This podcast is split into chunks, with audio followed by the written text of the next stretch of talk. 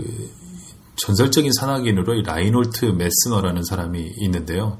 어, 이분은 뭐, 그, 티롤 지방, 그러니까 알프스 산록에서 태어났고, 아마 유전적으로도 대단히 탁월한 그런 집안이었던 것 같아요. 형제가 뭐, 10대 때부터 알프스를 뭐, 그냥 동네 뒷산 올라다니듯이 올라다녔고요. 그 당시만 해도 아이거 북벽을 뭐 3박 4일, 4박 5일에 비박을 해 가면서 등반하는 것이 최단 코스였던 그런 시절에 라이놀트 메스너는 그냥 그냥 그냥 하루에 주파해 버립니다. 그리고 뭐 먹을 것도 별로 들고 가지도 않아요. 왜냐하면 하루에 갈 수 있을 거라고 생각했기 때문에 뭐 간단한 뭐 빵 몇 조각 가져갔을까요? 그런 걸 그냥 씹으면서 어 하루에 등 주파하는데 이분은 에베레스트에 모두가 산소가 필요하다고 어, 산소 보조 산소의 도움이 필요하다고 생각하던 그런 시기에 그냥 뭐 무산소로 등정해 버렸죠. 뿐만 아니라 엄청난 대기록들을 많이 가지고 있는데 이 라인홀트 메스너는 글도 잘 써요. 그래서 보면 어, 자신의 그 체험들, 특히 산에서 추락했을 때 느꼈던 어, 임사 체험 이런 것도 상당히 흥미롭습니다. 재미있는 것은 이 라인홀트 메스너가 이렇게 아이거 북벽 이런 것도 뭐 그냥 하루에 주파해 버리고 에베레스트를 비롯한 8,000m급 고봉들을 뭐 쉘파의 도움도 없이 혼자서 단독으로 무산소로 등정해 버리는 이런 사람이 하루는 그 티롤 지방에 있는 자기 집으로 돌아가다가 열쇠를 안 가지고 나와가지고요.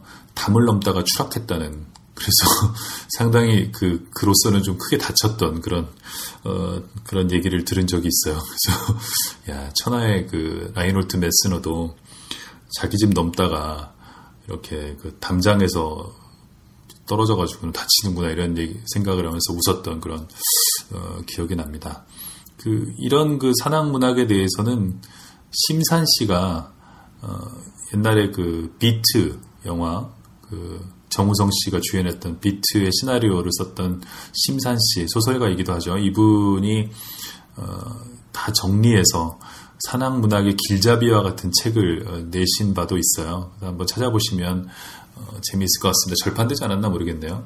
아, 제목이 뭐였더라? 어, 네, 제목은 잘 기억이 안 나요. 심산으로 아마 검색하시면 보실 수 있을 겁니다. 제가 여기 책이 다 있는 게 아니라서요. 자, 그 하여간 이런 그 산악 문학만이 가진 또 어, 나름의 미학과 즐거움들이 어, 있게 마련인데요. 이 크라카오의 이 책은 그 중에서도 이제 압권이라고 할 수 있습니다. 왜냐하면 이것은 그 산악인이 쓴 것이라기보다는 비교적 일반인의 시점에서 쓰여졌기 때문에 일반 독자들이 그 좀 비슷한 입장에서 상황을 바라볼 수가 있습니다. 이 사람은 글쟁이죠. 어, 옛날에 산에 좀 다녔지만 결혼한 뒤에는 산에 안 다녔던 이런 사람이 어느 날 갑자기 에베레스트에 가게 된 그런 어, 이야기이기 때문에 훨씬 더 몰입해서 우리가 볼 수가 있고요.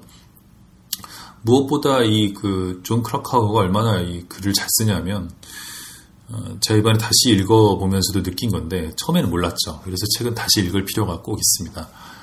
어, 독자를 그 어떤 자기들의 운명 속으로 낯선 곳으로 끌어들여서 끝까지 끌고 갑니다.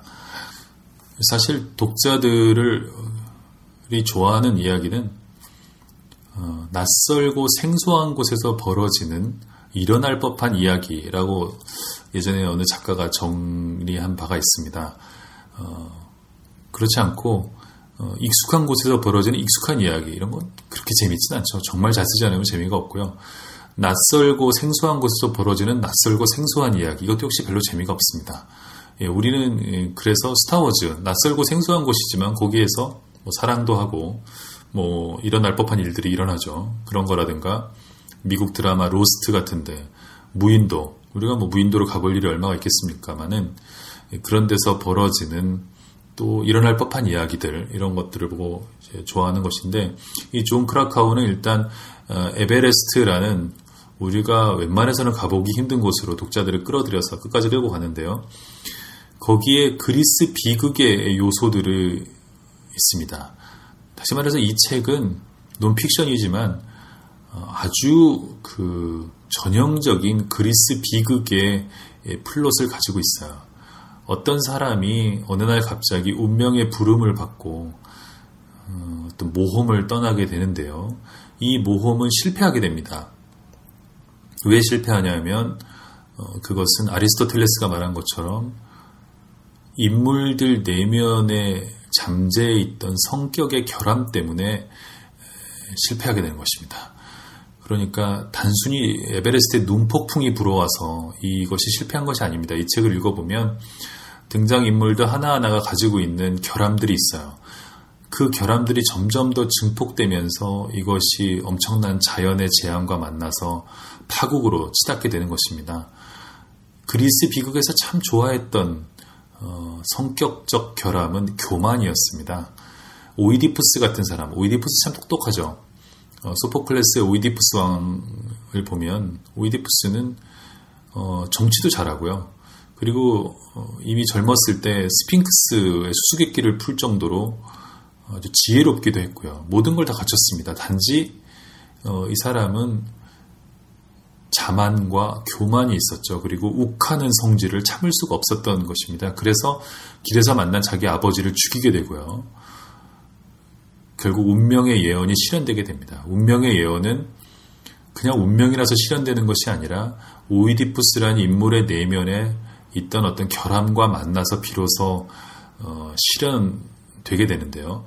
이 그 존 크라카우어의 희박한 공기 속으로에서도 인물들 내면에 갖고 있었던 특히 가이드들이 갖고 있었던 어쩔 수 없는 그 허영, 그 다음에 공명심, 또 탐욕, 또 예, 이것은 물론 이들만의 잘못은 아닙니다. 이 자본주의 시대에 예, 산을 사랑하는 사람들이 겪을 수밖에 없는 문제였던 것입니다. 산을 올라가고 싶은데 돈이 없는 것이에요. 그래서 전 세계에서 지금 8,000m급 고봉을 이루는 올라가는 것은 대단한 비즈니스가 되어 있고요. 많은 대기업들이 이 산악인들을 또 후원하면서 또 홍보 효과를 노리고 있고요. 이런 그 서부의 재능이 없는 사람들은 또 다른 방식으로 산에 올라갈 여러 가지 것들을 찾게 됩니다. 어, 멀쩡한 직업을 갖고 이런 8,000m 고봉에 올라간다는 것은 사실은 어, 쉬운 일이 아니죠. 네, 하여튼 그런 여러 가지 문제들이 응축돼 있습니다. 그래서 이, 이 책을 읽는다는 것은 그냥 아 뭐 에베레스트에서 이런 일이 있었구나 이런 것이 아니고 마치 한편의 그리스 비극을 읽는 것처럼 어, 인간이 어떻게 자기 내면의 한계 때문에 어, 파국으로 몰려가는가를 보는 어, 그런 체험이 됩니다. 그 앞부분 좀 전에는 머리만 읽어드렸는데요. 네, 이어서 이 사건을 요약한 도입 부분을 네, 읽어보겠습니다.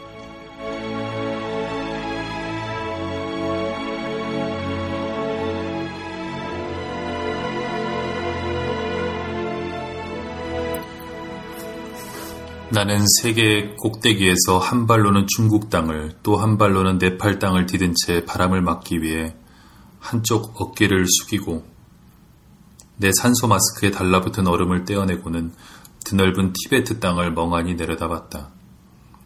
정신이 몽롱한 가운데서도 내 발밑에 펼쳐진 무수한 굴곡을 지닌 끝없는 대지가 보기 드문 장관이라는 걸 희미하게 남아 의식했다. 지난 몇 달간 나는 이 순간을 그리고 이 순간의 감격스러운 기분을 머릿속에 그려보곤 했다. 그러나 막상 에베레스트 산 정상에 서고 나자 기운이 하나도 없어 별다른 감흥이 일지 않았다. 1996년 5월 10일 이른 오후의 일이었다. 나는 57시간 동안 잠을 자지 못했다. 지난 사흘간 먹은 것이라고는 라면 국물 한 공기와 M&M 땅콩 한 줌뿐이었고 그나마 안 넘어가는 걸 억지로 넘겼다. 그리고 몇 주 동안 심한 기침을 해댄 끝에 수만 번 쉴 때마다 양쪽 갈비대에선 격렬한 통증이 일곤 했다. 해발 8,848m의 대륙권 속에서 아주 적은 양의 산소만이 뇌에 흘러들어오는 바람에 내 사고 능력은 웬만한 어린애만도 못했다. 상황이 그러했으므로 나는 추위와 피로 말고는 그 어떤 것도 느낄 수가 없었다. 나는 영리적인 목적으로 조직된 미국 등반대를 안내하는 러시아인 등산 가이드 아나톨리 부크레프가 정상에 오르고 나서 몇 분 뒤에 거기에 이르렀다. 뉴질랜드 사람들이 주축이 된 내가 속한 팀의 가이드인 앤디 해리스가 바로 뒤에 올라왔다. 부크레에프와는 그저 안면만 있는 정도였지만 해리스와는 지난 6주 동안 아주 가까운 사이가 되었다. 나는 정상을 밟는 포즈를 취하고 있는 해리스와 부크레에프의 모습을 급하게 내장의 사진에 담은 뒤 돌아서서 내려가기 시작했다. 내 손목시계는 오후 1시 17분을 가리키고 있었다.